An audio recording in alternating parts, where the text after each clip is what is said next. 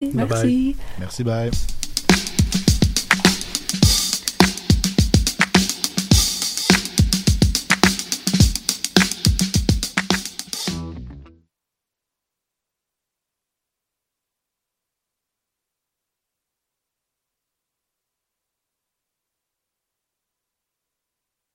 De jouer au festif de Baie-Saint-Paul? Le cabaret festif, c'est pour toi. Tu pourrais remporter plus de 30 000 en bourse, en spectacle et en visibilité partout au Québec et jouer devant le public curieux de Charlevoix. Tombe-nous dans l'œil. Inscription du 4 au 25 novembre, lefestif.ca baroblique cabaret. Chocolat est de retour avec son nouvel album Jazz Engagé.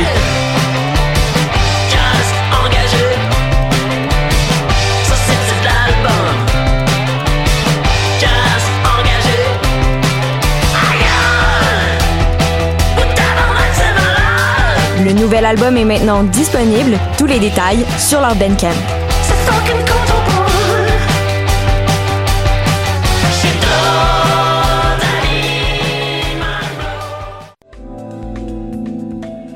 Je soutiens la réussite des jeunes. J'assure la sécurité alimentaire. Je facilite l'accès à un logement convenable. Je brise l'isolement social. Je bâtis des milieux de vie rassembleurs. J'aide une personne sur sept dans le Grand Montréal. Je donne à la campagne Centraide UCAM. centraide.ucam.ca.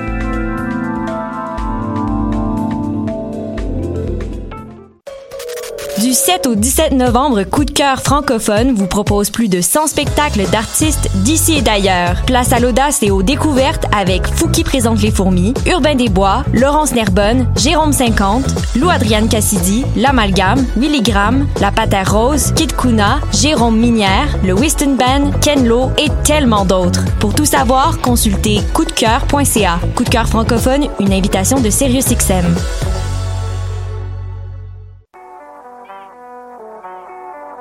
What et c'est Robert Nelson de À la claire ensemble sur les ondes de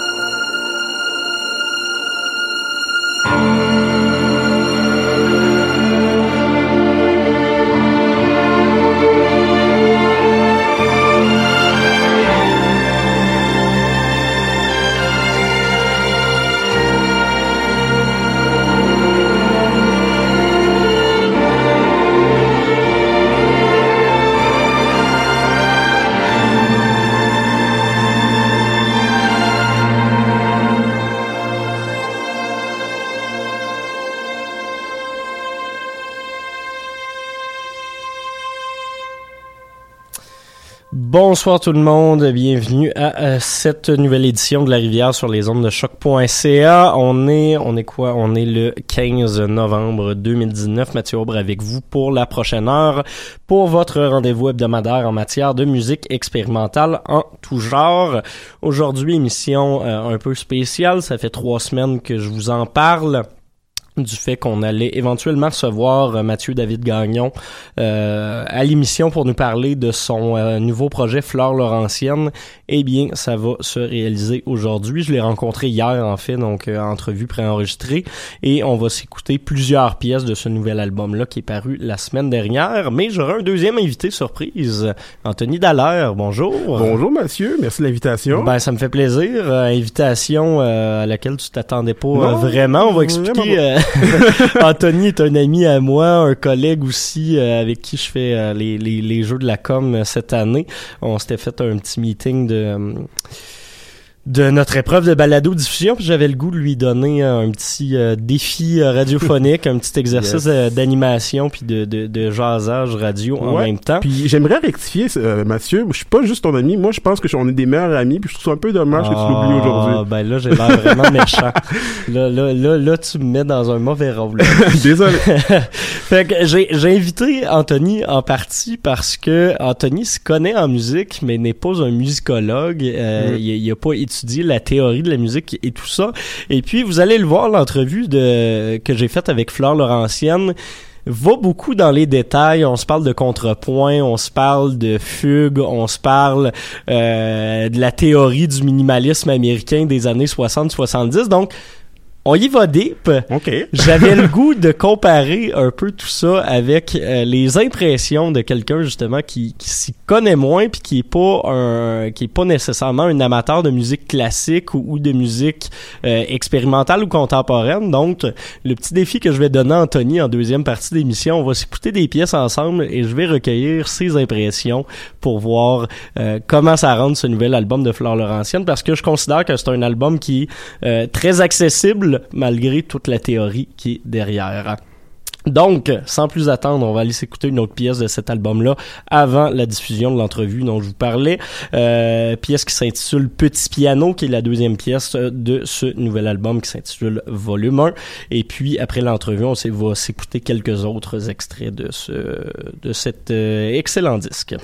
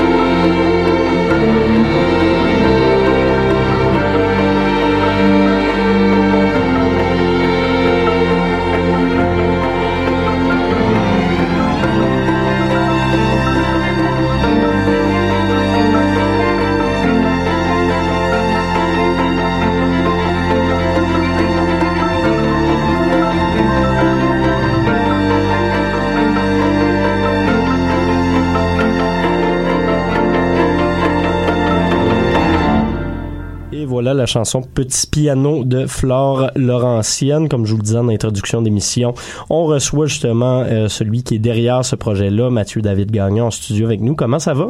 Ça va très bien, merci. Ben merci d'avoir accepté notre invitation. Comme je te le disais en micro, euh, ça, fait, ça fait quelques fois que, que je passe des pièces euh, de, de ce nouvel album-là, volume 1 à l'émission, donc je suis content de pouvoir en, en discuter avec toi.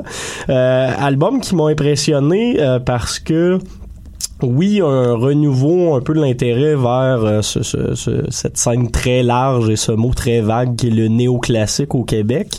Euh, mais on se parle souvent de musique plus piano solo euh, puis là on a un projet qui est plutôt euh, axé vers des, des orchestrations plus fournies puis qui est aussi axé vers du contrepoint de la fugue. On retrouve des éléments justement plus classiques qui sont campés là-dedans. Donc euh, je pense que ça, ça, ça fait du bien un peu dans, dans le paysage plus grand public et moins académique.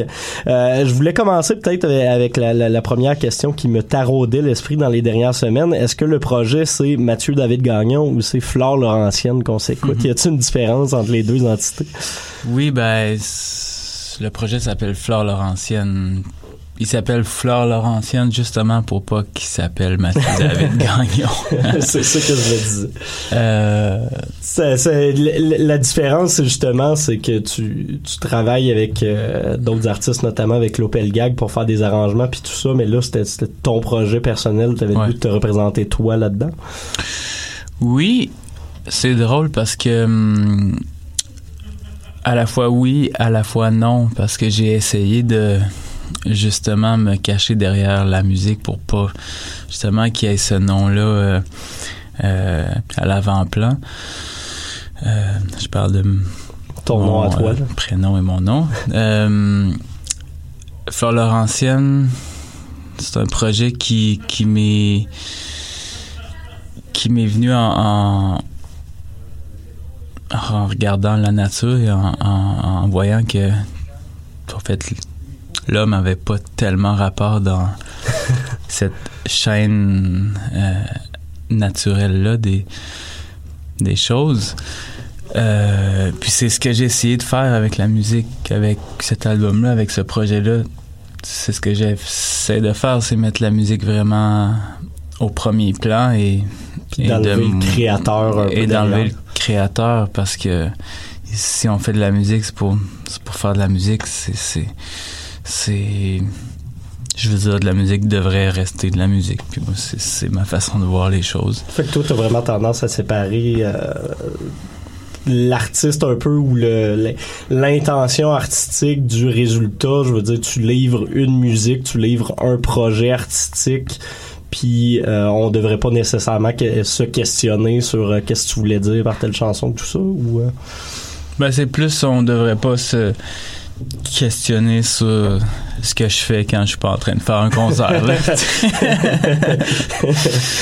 c'est plutôt ça. Effectivement, c'est une bonne façon de le dire. Euh, J'en j'en parlais comme en, en introduction, mais justement, ce qui, ce qui est intéressant sur, sur cet album-là, c'est que j'ai l'impression que c'est de la musique comme on entend, on en entend souvent dans des milieux plus académiques, plus universitaires. Tu as fait des études aussi, bon, euh, ju- justement en Europe sur, sur le contrepoint puis sur la fugue, Euh, mais dans un cadre que je trouve qui est peut-être plus grand public qui est peut-être plus accessible que ce qu'on va retrouver chez Analecta ou sur des maisons de disques justement classiques. Euh, puis l'ouverture se fait de plus en plus vers le néoclassique. On peut penser que c'est dans peut-être le plus euh, un peu plus pop et un peu plus commercial, mais Alexandra Streliski qui a gagné plusieurs prix à la disque. Euh, Est-ce que c'est quelque chose que, que j'imagine que tu le vois d'un bon œil justement ce- cet éveil là du, du grand public envers euh, une musique qui existe depuis vraiment très très longtemps? Mais qui a souvent été mal vue ou vue de, de façon peut-être un peu plus élitiste. C'est une grosse et longue Oui. question que, que, que, que tu poses là. C'est sûr que je vois ça d'un bon oeil qu'il y a une espèce de retour à la musique in- in- instrumentale malgré qu'elle est Ben elle a qu'elle toujours a été là. été. Sauf qu'on on y apportait peu d'importance, ou voire pas du tout. Euh, ça dépend de des contextes parce que la musique in- instrumentale jus- jusqu'à tout récemment était euh, beaucoup utilisée juste la musique par de film. le cinéma, tu sais.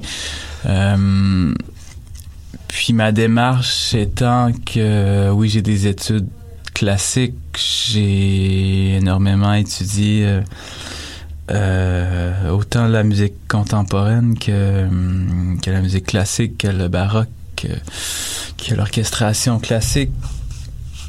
Et, et tout ça, tu as travaillé dans le pop aussi, je et j'ai travaillé dans le pop, donc j'ai.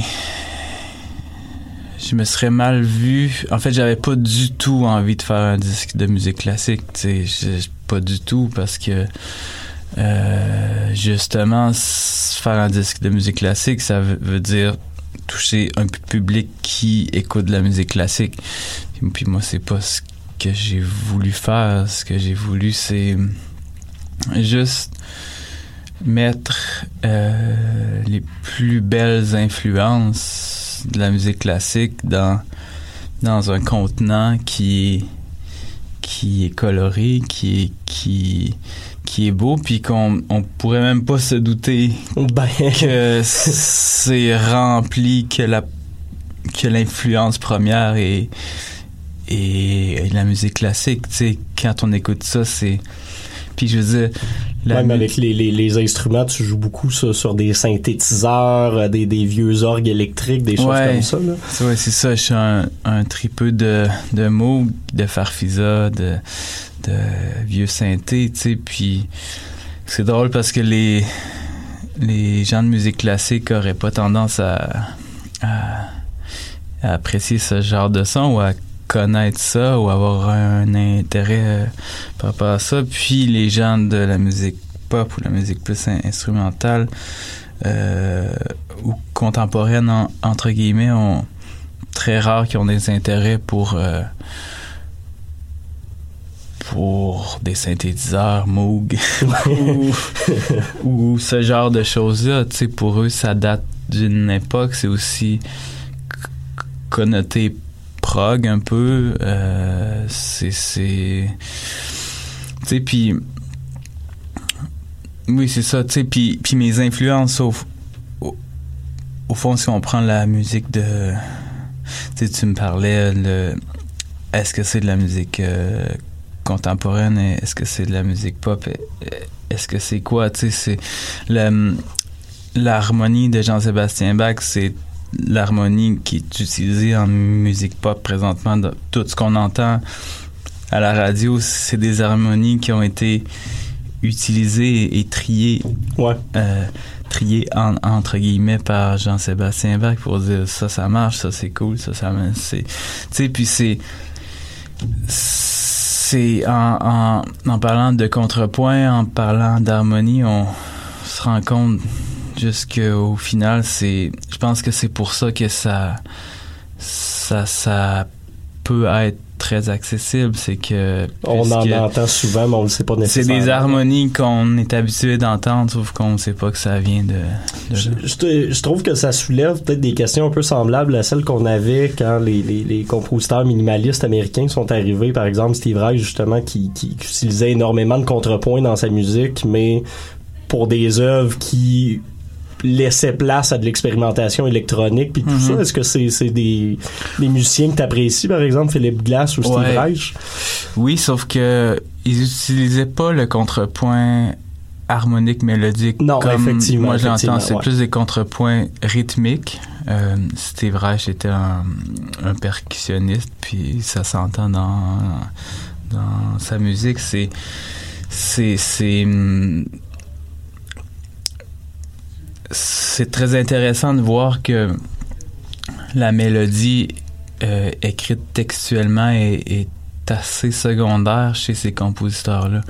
Euh, exemple, Philippe Glass qui, ce qui lui importe, je sais pas si je peux dire ça, mais il- ben, je parlais plus de Steve Reich parce que Philippe Glass, c'est c'est autre chose, c'est un, un- un monde à lui, mais Steve Reich va, va plutôt euh, euh, la, la, la, le mélange de ces contrepoints rythmiques va faire ressortir des mélodies que lui avait pas tant euh, Écrit ou pensé, ouais. C'est ça. Puis c'est en, en, en répétant et en, en mettant quelques accents, et c'est là que vont naître des mélodies. euh, Est-ce que tu dirais que t'es un peu à l'inverse dans le sens où toi, justement, tes mélodies sont prévues, puis après ça, on, on joue avec ce qui va venir en plus? Ben, c'est, là où je voulais en, en venir, c'est que hum, c'est que j'adore les mélodies dans, Ouais. dans la vie et j'adore le, le minimalisme euh, à, à la Steve Reich, à la Philippe, Philippe Glass, sauf que euh, j'ai essayé d'aller incorporer quelques mélodies euh, en, en gardant l'essence euh, de, de leur musique, de leur in- in- instrumentation, parce que ça a été les premiers à, à utiliser des orgues. Farfisa dans la musique entre guillemets classique qui devait pas faire l'unanimité euh, à l'époque de classer ça dans la musique classique. Encore Non, totalement. Là. Euh, mélodie, je pense, qui, est- qui est importante, puis qui euh, t'as, t'as une espèce de petit leitmotiv qui revient à quelques à quelques instants sur, sur l'album, euh, par exemple sur, euh, si je me trompe pas, Fleuve numéro 1, la pièce d'ouverture, Fleuve numéro 3 à la fin, euh, avec cette répétition là justement qui fait que on, on s'en souvient de, de, de ce thème musical-là. Autant que dans d'autres pièces, les, les mélodies vont être beaucoup plus... euh, beaucoup plus aérées, beaucoup plus étendues. Une des pièces qui m'a beaucoup marqué, c'était 1991, qui, est- qui, est- Ouais. qui a une mélodie super joyeuse, un peu légère, mais qu'en même temps, t'as des drums super dark puis angoissants en arrière. Euh, puis sur chaque chanson, j'ai l'impression que, que tu, tu te renouvelles un peu ou tu vas chercher des, des, des sentiments qui sont différents. Euh, ton processus de composition, c'est fait comment? Est-ce que c'est un album que tu as écrit tout d'une traite ou c'était plus des idées qui germaient une fois de temps en temps puis que, que, que tu avais le goût de travailler un peu plus ou un peu moins? C'est drôle, j'ai. euh, le processus de création est toujours différent. C'est, Ouais. c'est, c'est jamais pareil, mais sur, pour ce disque-là, ça a été relativement. Relativement court. Euh, puis ce qui est drôle, c'est que justement les deux pièces que, que, que tu viens de citer, Fleuve numéro 1 et, et, et 3 sont venus vraiment à- en fin de parcours. J'avais euh, mon orchestre était booké, mon, mon studio aussi. On, on était prêt. Puis là, j'ai eu j'ai eu cette idée là de thème. J'ai dit je pense que ça, ça devrait être sur le disque. Fait que j'ai j'ai euh, repoussé euh, la session d'enregistrement justement pour euh, ça. oui pour pour pour que ça ce soit présent puis, euh, puis, puis pour 1991 c'est c'est c'est très très drôle parce que tu disais des drones de mais c'est des cordes en fait Ok. c'est c'est complètement euh, acoustique c'est c'est un cluster de cordes. Ben, en fait, c'est ça, c'est de la musique contemporaine mise dans un, un contexte où, où tu te doutes pas finalement. Ben, c'est exactement ça. Là. C'est, c'est ce genre de, de façon de créer là, comme avec des, des clusters, des. des, des euh, c'est ça. Ben, d'utiliser la, la, la, la forme orchestrale, mais de la sortir un peu de son utilisation traditionnelle. tu sais. Et Justement, l'erreur entre cluster drone, je pense que c'est un bon exemple de c'est bien rare qu'on va utiliser un violon ou des cordes de cette façon-là. là. Ouais, ouais, ouais, ouais. Euh, justement, ça a été enregistré euh, avec une formation orchestrale. Euh, en spectacle, ça ressemble à quoi, Flore Laurentienne? Est-ce que c'est justement ce- cette formation-là qui te suit puis qui, qui, qui présente ces pièces-là? Ben, j'aimerais ça que. ça y ait- finirait par coûter un peu cher. y ait j'imagine. 15 musiciens avec moi sur, sur la scène à chaque fois, sauf que c'est pas dans la, dans la réalité. C'est, non, c'est un quatuor à cordes. C'est un quatuor à cordes, oui, avec trois euh, in- instrumentistes, in- in- incluant moi. On- on utilise des des vieux synthétiseurs, souvent de marque Yamaha, parce que petite faiblesse pour euh, pour euh, ces machines-là. Fait qu'on on est sept avec Léandre Bourgeois au, au son euh, et à la quadriphonie. Donc on a une espèce de dispositif avec des, des synthétiseurs modulaires qui, qui font tourner le son euh, sur certaines pièces. Donc, qui promènent. Ouais, du spatialisation 3D, en gros. exactement. là. Ouais. T'es-tu capable de présenter ça dans n'importe quelle salle ou euh, Oui. j'imagine que ça demande juste un peu plus d'effort et de modification du, du système de son là, mais Ben, il y a des places, c'est sûr que ça va être plus réussi, d'autres euh, moins, parce que ça prend une salle qui est re- relativement euh, carrée, en- entre, entre guillemets. Si on prend les mêmes. c'est sûr qu'idéalement, ça prend les deux mêmes speakers qu'il y a sur la façade en arrière, mais. Ben oui, ça. Ça, Ça se transporte bien. euh, justement, as-tu d'autres représentations? Parce que là la première était présentée euh, la semaine dernière dans le cadre du festival Coup de cœur francophone. Euh, Qu'est-ce qui s'en vient peut-être prochainement pour Flore Laurentienne si on, comme moi on t'a manqué puis on a le goût de te voir en spectacle? Écoute, euh, j'aime- j'aimerais bien ça. dire, Pouvoir m'en euh, annoncer, ouais. quand, mais ça, ça va se faire. Ça va se faire, je peux pas dire quand présentement, mais euh, oui, oui, on, on a une super belle, euh, deux super beaux lance- lancements, puis euh, il, va, il, va, il va avoir une vie. à suivre, mais euh, ben voilà, Flore Laurentienne, euh, nouvel album volume 1 qui est paru chez Custom Records. Je voulais peut-être terminer justement en ouvrant la porte là-dessus.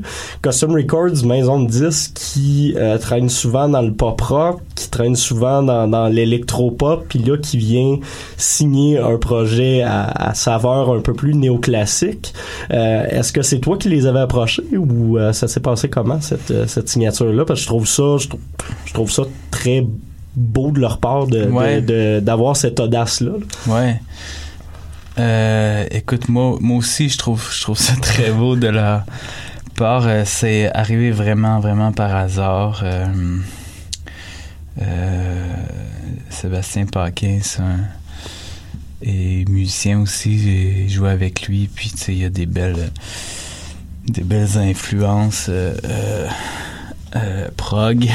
En, en j- jasant euh, c'est venu tout naturellement tu sais. Puis il y a puis du je jeu, une coupe que- de mots, puis Ouais, c'est non c'est puis puis c'est vraiment bien qu'il y ait des labels euh, qui font pas ça d'habitude qui ouvrent euh, cette porte là parce que c'est pas avec des labels classiques que- qu'on peut euh, expérimenter justement à, à jusqu'où est la limite de la musique classique et ju- jusqu'où on peut appeler ça justement de la musique classique ou, ou juste de la musique point. Ouais.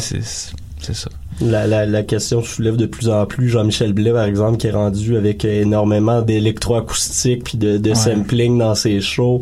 Euh, tout bas, justement, qui vient mêler ces, ces, ces synthétiseurs-là avec euh, avec un ensemble de cordes. Je pense que ça, ça augure quand même bien pour le néoclassique en- au Québec, qui a été un petit peu plate euh, Mhm. pe- pendant longtemps mais là qui vient euh, qui vient se, se renouveler puis euh, renouer avec le public. Je trouve ça super intéressant puis j'ai euh, j'ai hâte de voir euh, la suite des choses pour la scène en général mais pour toi aussi. Donc euh, Mathieu merci beaucoup d'être venu nous voir en studio. Nous autres on va retourner en musique pour s'écouter euh, justement l'autre pièce dont on parlait 1950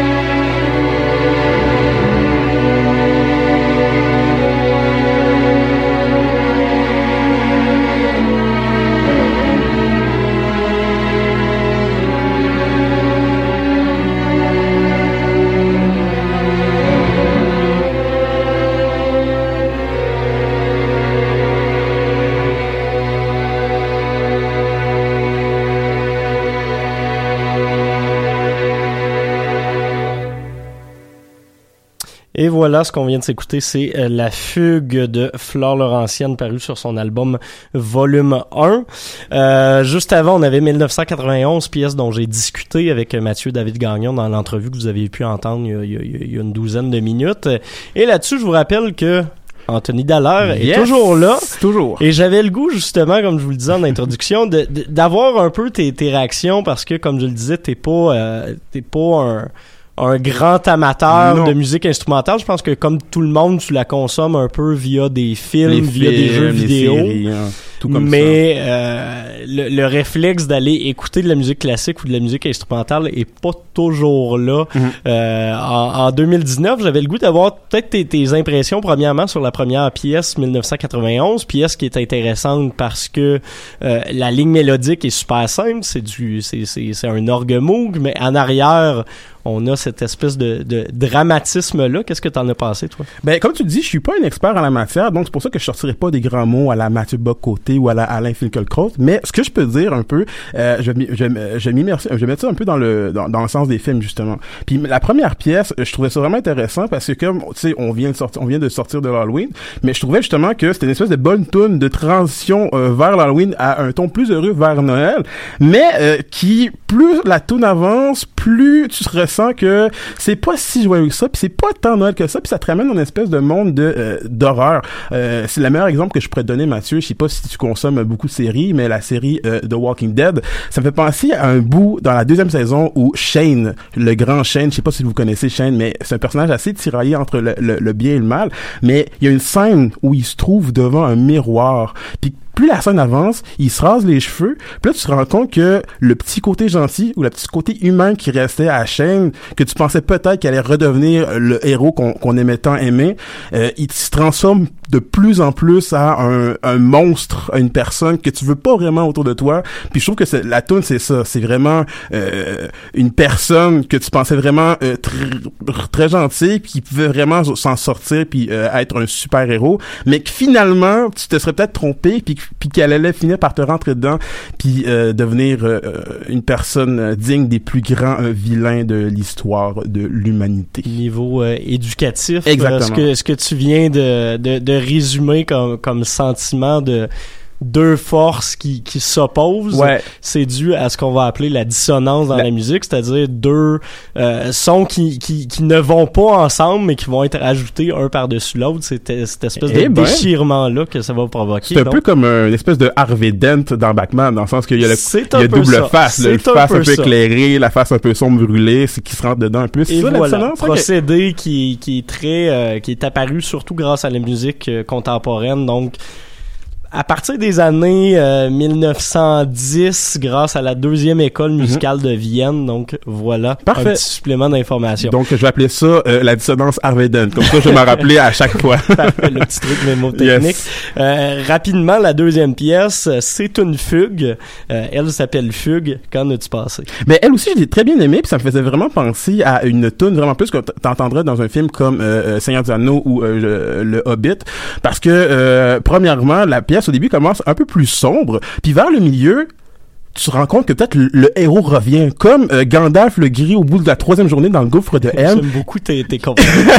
Ah, moi aussi, je t'aime beaucoup. Justement, il y a euh, Gandalf le gris qui re- Gandalf le blanc, désolé, qui revient pour le troisième jour dans le groupe de M. Puis là, tu vois tout l'espoir renaître. Puis c'est ça qui me fait un peu sentir cette tune là mais qui malheureusement vers la fin euh, se retrouve, on se retrouve plus dans une ambiance où le héros m- n'est pas si heureux que ça puis finalement euh, vient pas tant sauver la situation mais tu sens peut-être une espèce de de- d'espoir peut-être une espèce de de, de, de, de, petit moment latent ou peut-être qu'il pourrait avoir quelque chose mais ça finit vraiment sur une touche plus sombre qui est un peu dommage mais qui euh, illustre bien cette espèce de euh, j'imagine de, de, de, de sentiment que l'auteur a voulu nous faire un peu sentir dans sa pièce Ce qui, ce qui est intéressant avec cette pièce-là, c'est que c'est, c'est une fugue, c'est-à-dire que on va toujours avoir un motif musical qui est là et qui va être répété une deuxième fois par un deuxième ensemble de musiciens, mais avec des variations qui vont souvent venir affecter donc l'émotion, la compréhension qu'on a du premier euh, du premier groupe. ok S- Plus la pièce avance, effectivement, plus on va y aller avec des, des glissando ou des notes qui sont très euh,